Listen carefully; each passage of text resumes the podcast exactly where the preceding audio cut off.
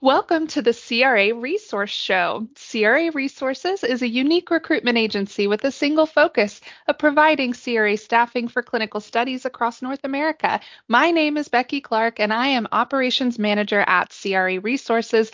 Today, we're sitting down with Angela Roberts, Head of Recruiting, and special guest Dalia Tsurov. Dalia is a CRA manager who has a lot of experience hiring quality CRA candidates within the clinical research industry. So before we get started, make sure to visit craresources.com/blog to catch up on our latest blog posts. You can also sign up there to get this content delivered to your inbox. So I'll turn it over to Angela and she can give us more details on our topic today. Well, if anybody has been receiving emails or messages from me this week, then they know my hot topic for 2024 is candidate fraudulence. I am so tired of dealing with candidate fraudulence, especially in the CRA space. It's wasting everybody's time. It's causing big bottlenecks in hiring. It's also causing us to overlook high quality CRAs. And I think if we band together, we can nip it in the bud. So that is my mantra for this year. I've got fraudulence stamped on my forehead. And um, and it was really cool whenever I messaged Dalia. She, you know, she came back to me and Dalia, you've experienced this a lot within the last year or so, haven't you? I think the the percentage of what you suspected to be fake CRAs was really high. So tell us a little bit about what your experience has been overall in terms of volume of CRA fraudulence as you've gone through the hiring process. Well, um, at one of the companies that I've worked at, uh, the um, the percentage of, um, and we call them questionable CRAs, to be um, diplomatically correct, um, but the percentage was close to 70%. And um, we were concerned um, whether we would be able to bring um, enough of quality series uh, within a given time frame. Mm-hmm. Um, and we struggled finding the good series, and you would look through many, many series, and actually the CVs would look just phenomenal. Yeah. And once you get to the interview, that's when you know there would be red flags. Um, yeah. So yes, I've gone through that, especially within the past year. Yeah, yeah. It's funny because I had a conversation with another company last week and they're they're looking to actually bring us on board because they've experienced something similar. She quoted 90%. And I don't know oh, where wow. her data comes from, but I'm like, bless her heart because she's a dedicated recruiter. She's one person for a small to medium sized CRO and I'm thinking to myself, how in the world does a team of, I don't know how many people were on your hiring team, but I would imagine it was no more than four or five, right? So you've got, we've had as many as 700 applicants to one of our CRA jobs. How would a person, one person, or a team of four or five go through 700 resumes to determine who's fake, who's qualified and out of the qualified who you speak with because it's just overwhelming isn't it it is and that's why you rely on good recruiters sort of mm-hmm. you know the first step you know mm-hmm. pre-screening step yeah. Um, you ask them um, at CVs and you tell them what it is that you're looking for. Um, if a sponsor specifies the therapeutic experience, um, you look at CV to see whether it's oncology, solid tumors, whether it's listed there, or whether it's um, liquid tumors, whether it's listed there. Then you're looking um, at the number of years because mm-hmm. ideally you would want kind of like you don't want all of your CRAs to be newbies. Um, right. You mm-hmm. want um, kind of a combination, um, 20 to 30 percent. You want to have um, uh, new CRAs, meaning that they're monitored for two to three years. Um, then you want the bulk of the CRAs to be um, somewhere beyond the five year mark in terms of experience. Mm-hmm. And then like um, the remaining percentage would be kind of like uh, like um, veterans who've been in the field for many many years, like mm-hmm. over 10 mm-hmm. plus years. Um, and um, and you know you look at that, then you're looking at um, you know their credentials. and of course, one of the things that I ask recruiters to pay attention to is um, how quickly they jump from one project to another. Right. I mean, mm-hmm. if if it's if it's contracts, um, it's understandable if they have a short-term contract.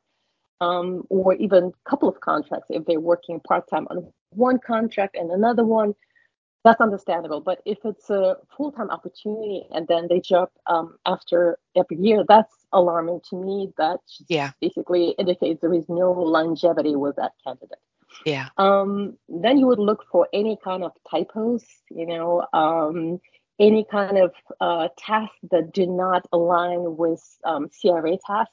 Yeah, um, we see that a lot too. Yeah. yeah. Mm-hmm. So, and mm-hmm. um, of course, you know, um, if you've seen that resume before, sometimes we remember, like someone applied, and then we already pre-screened them, and they apply again, and you kind of like flag them in the system. So, the first um, help would be coming from recruiters, um, mm-hmm. and you kind of like train them on what you're looking for, and then once they select the person that person goes to, you know, into your pile, and then you look at their credentials and say, yes, I think that would yeah. be a good candidate to interview.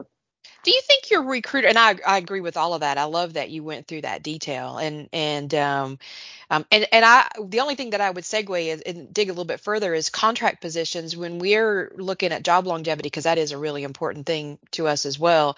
But we ask the question for contracts: Did you end the contract because the contract just ended, um, or um, did you end the contract before it was naturally expected to end? And could, did you have a chance to renew your assignment? Because if it's a CRO, for example, okay, so one project ended, but but if you were doing really well. There are other projects. I mean, did they offer to let you stay and did you decide not to stay? If so, why didn't you? You know, just kind of starting to understand where their head is whenever it comes to making a decision to stay or go. Because with perms and contracts along, well, I didn't like my manager or I got a better offer or I didn't want to travel and, you know, whatever. Understanding those reasons are very, very, very helpful. Um, so I think it's really important. Now, let me ask you this, and I love that you leaned on your re- that you you know you lean on your recruiter, and I love it even more that you gave them direction because we got clients that don't. They just say I need five CRAs, and and we have to go back and ask them where kind of utilization. What is your therapeutics if it's a cro you know what do you need them for? How long of a project? What is the frequency of monitoring? I mean we got to ask all these questions to know what Travel. specifically they're yeah exactly all this stuff. Yes. they're like yes. i just need five people. Okay well can you help me out a little bit here?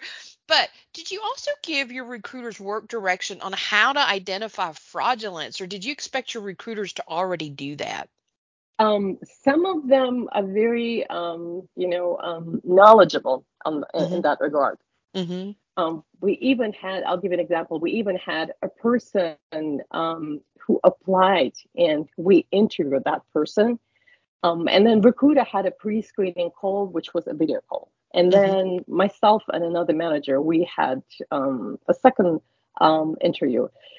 And then the person looked one way, and then on LinkedIn, um, they looked much younger. And then recruiter immediately reached out to me, and she said, "I don't have a good feeling about it," you know, right mm-hmm. off the bat. And um, that suspicion was confirmed that it was a questionable CRA. I love yeah. that you call it questionable.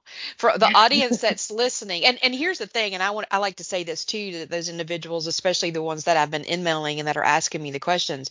We identify fraudulent candidates as fraudulent whenever we've proven fraudulence. But we do have a not now category that maybe that would be more of a questionable category to where we haven't proven it, but we've got a suspicion. And so as talent acquisition, we don't have to interview them. We can put them into a not now category because, hey, I'm looking for Marilyn Monroe's. They look like a Jacqueline Kennedy. I'm not to talk to them, right? Because I'm looking for Marilyn Monroe's. And so that makes it easier for talent acquisition. But HR is not like that, is it? When you guys, from an HR perspective, you work for the company and you're working through a kind of a formal thing you had to interview everyone the same amount of time, didn't you? I mean, you had to go through like the whole screening process and talk to us about that and how that just you I, that, well, tell us about that first, and then I have a follow-on question. okay. Um, well, when I started my career as a um, CRA manager, I remember, um, you know, I would be asked to do the interviews for half an hour, you know, mm-hmm. and then um, it quickly became apparent that was not enough time right. know, to really know um, how good of a CRA that applicant is. And quite honestly, I think the good amount of time to interview someone is roughly 45 to 50 minute, minutes, um, leaving about um, 10 minutes for any kind of follow up questions. If they have mm-hmm, mm-hmm, questions mm-hmm. for me in regards to the company, um, um our group, etc. Um, so I would think that the best um, amount of time for interviewing is approximately one hour.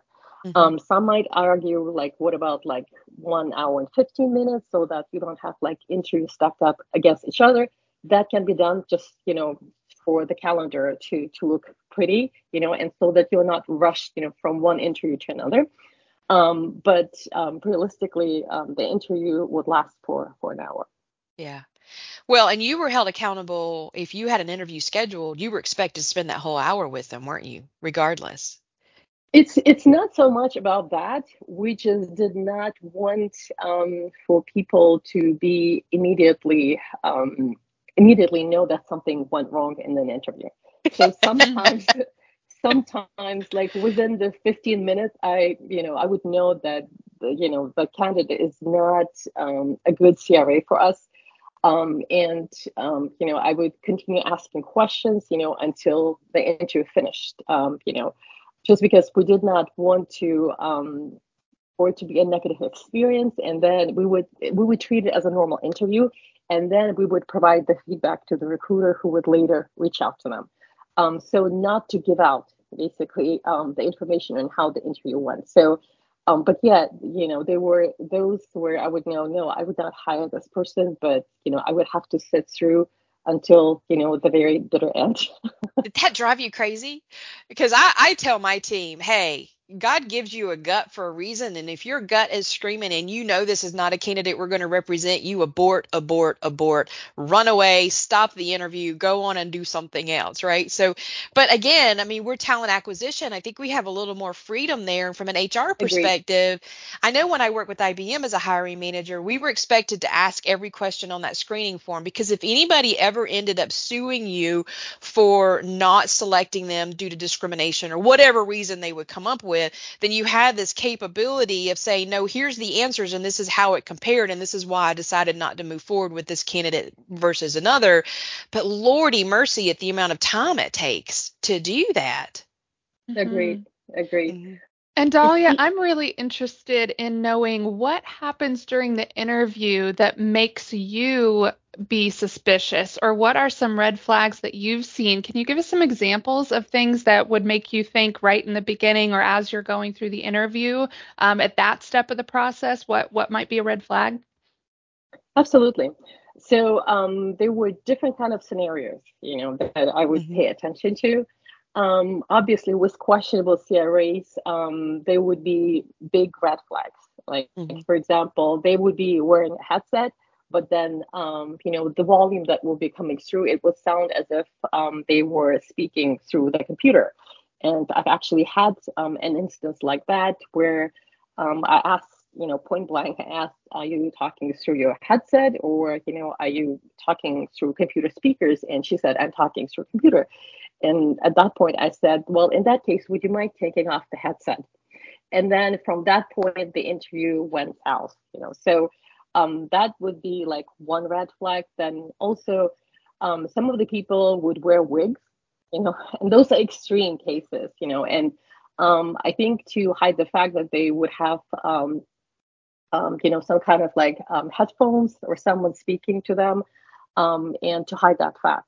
Um, so that was going on as well. And then um, never heard of I, anybody wearing a wig in an interview that you could tell maybe they were hiding a headset. I mean, you know, wear a wig if you need to wear a wig, but I mean, having a headset in underneath the wig is kind of a little. I mean, that's insane what people go to do, right? Yeah, because some interviews are video. I mean, yeah. I didn't even ask you that, Dalia. Are you are your interviews? I mean, do you find it's mostly video or audio only, or what what format are we talking about?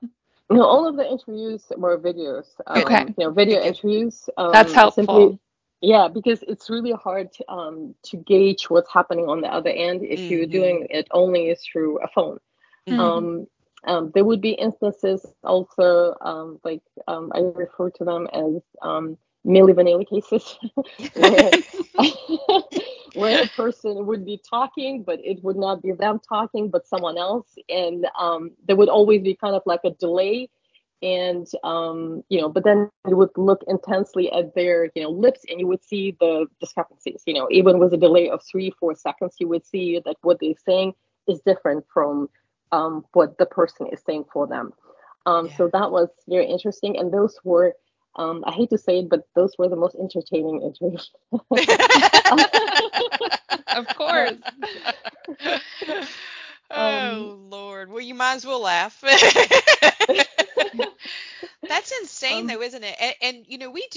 Uh, we we we really don't do phone interviews anymore either. I mean, unless it's someone that we know. I mean, if it's someone that we've placed a cajillion times, I'll pick up the phone and call them and talk to them because I know them, right? I mean, but you know, video interviews are really the right way to go, and and we'll we take snips of the video while we're talking to them and um, we compare it to their linkedin some clients even ask for a copy of their government issue id like driver's license or whatever and so when we submit that resume we're submitting their government issue id the snip of their um, their video and then of course you know if they don't have their linkedin profile with the picture we advise them to put their picture up because interview fraudulence is just I mean, it's becoming worse, isn't it, Dalia? I mean, over and over again, you you see where they're getting really creative about how to sidestep the whole video interviewing aspect. Agreed, agreed. Mm-hmm. But um, I think if you were paying attention uh, to the red flags, and also, um, you know, if you ask more specific questions, not just generic questions, what mm-hmm. do you do mm-hmm. during your monitoring visit? Because you can be easily coached and answer that question. Um, yeah the question needs to be um, they need to be more specific and maybe yeah. therapeutically aligned you know mm-hmm. so that you um, get a better answer um, and even when people um, give me a really short response mm-hmm. Um, then in order to understand whether they truly um, have the knowledge on a particular topic i ask follow-up questions. Um, I would say, you said this. Would you please elaborate when you've seen an instance of this? Mm-hmm. Um, like, for example, one question would be, um, have you ever had um, issues with personally identifiable information? You know, and um, um, I, I, was taught to call it PII, but it's actually pronounced as PI. so I would say, have you ever had instances where personally identifiable information was disclosed by a site, and how did you deal with it? you know mm-hmm. um, or can you give me an example you know when um, the icf was not obtained in the right way um, and what did you do about it you know what were your steps you know what were your follow-up steps with the site so you have to become more granular um, mm-hmm. with the candidate and even like when they give you an answer you know drawing on that answer you you know basically form your next question for them right Right, I agree. And it becomes more of a conversation about their scenarios. And we do a lot of that too, digging in. It's important because there, we, and you and I talked about this whenever we had our first brainstorming discussion, but there are entities out there that for a fee they they have these classes. They're like six week eight week long classes to where these individuals who want to get a cra gig that have never monitored or never worked in the clinical research industry at all will actually pay this fee to be taught how to pass these interviews. So you ask the basic you know what site management what is a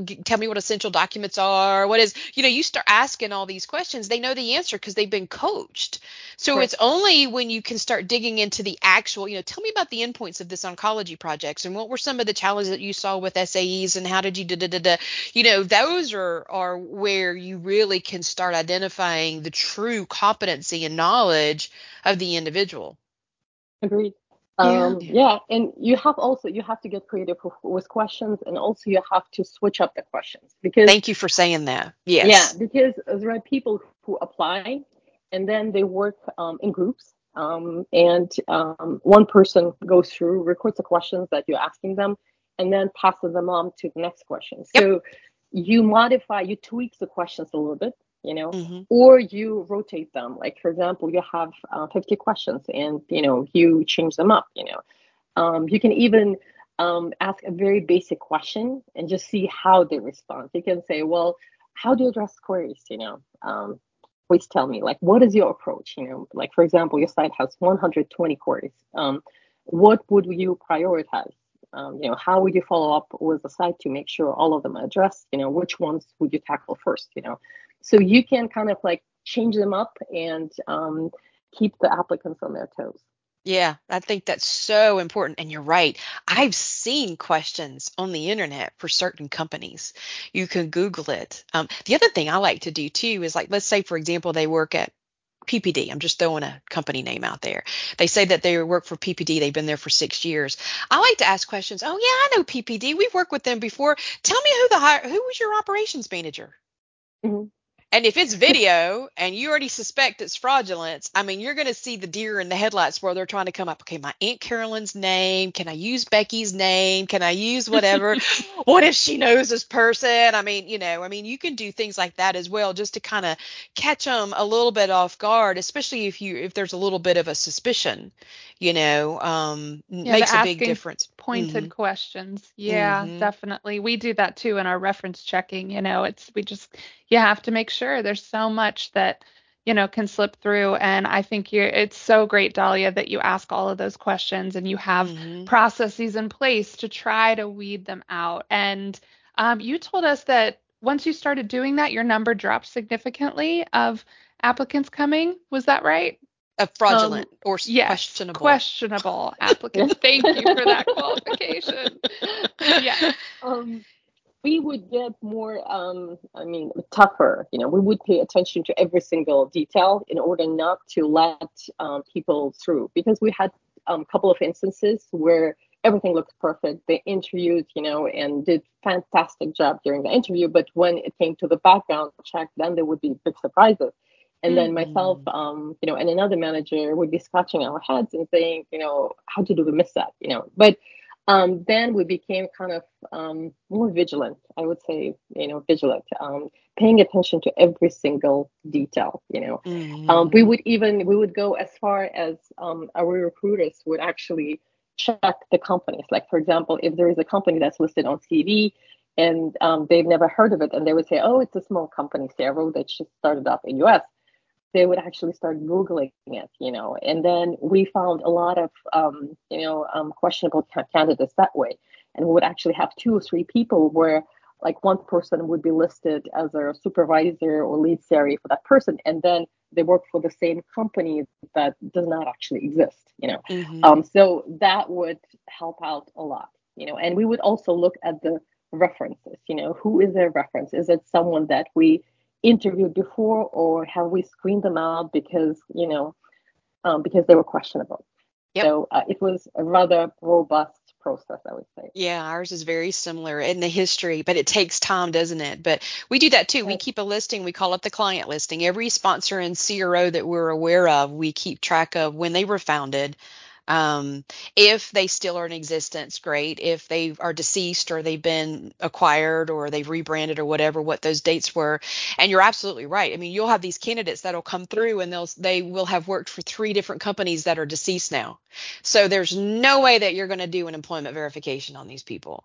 Or they'll say that they worked for a company before it existed or before it started doing studies or after it was deceased or we actually had a guy yesterday that applied that said he worked for um, quintiles in 2019 Quintiles was not Quintiles in 2019. Quintiles was IQVIA in 2019. And his RocketReach and SignalHire email addresses were Quintiles email address. There's no way there was a Quintiles email address at that time period, wow. right? So being able to really, you know, find those minutiae because these guys are slick and they work together like you said. I mean people for hire for interviews people are hire for references. Um, i had one client that that uh, told me that one of their lead cras was approached. Maybe maybe you told me this but one of their lead cras was approached and offered money to be supervisor references for a handful of these fake cras that are going through a course right now. Oh wow. Wow. So she was going to be paid to be their supervisor references that is crazy. It's your reputation on the line, you know. I know. You want to get that money, you know, because you ruin your reputation, you know. So uh. I know. I agree. Yeah. That's amazing. There are so many things out there. This is such a useful conversation. Dalia, your experience has been so helpful, and I really mm-hmm. want it to be encouraging for the other hiring managers out there. There are things to do to protect yourself from this kind of fraudulence or questionable quality, we really want to make sure you're protected and you have these things in place. And we're certainly here to help you as well if you need that. Um, we are happy to do that. Dalia, thank you. This has been so great. I'm so sorry we're out of time. I just want to keep picking your brain. So please come back and talk with us again. Um, sure. So Thank you, Angela. Thank you, Dalia, for joining us today. Thanks to everybody out there listening. At CRA Resources, we understand you have many options when it comes to selecting which clinical recruiting company to partner with. Not only do we take pride in working with the highest quality CRAs and site managers, we also only work with quality pharmas, biotechs, medical device companies, and CROs who recognize the importance and value of a CRA's role. So feel free to reach out at craresources.com for more information about our firm. We cannot wait to work with you.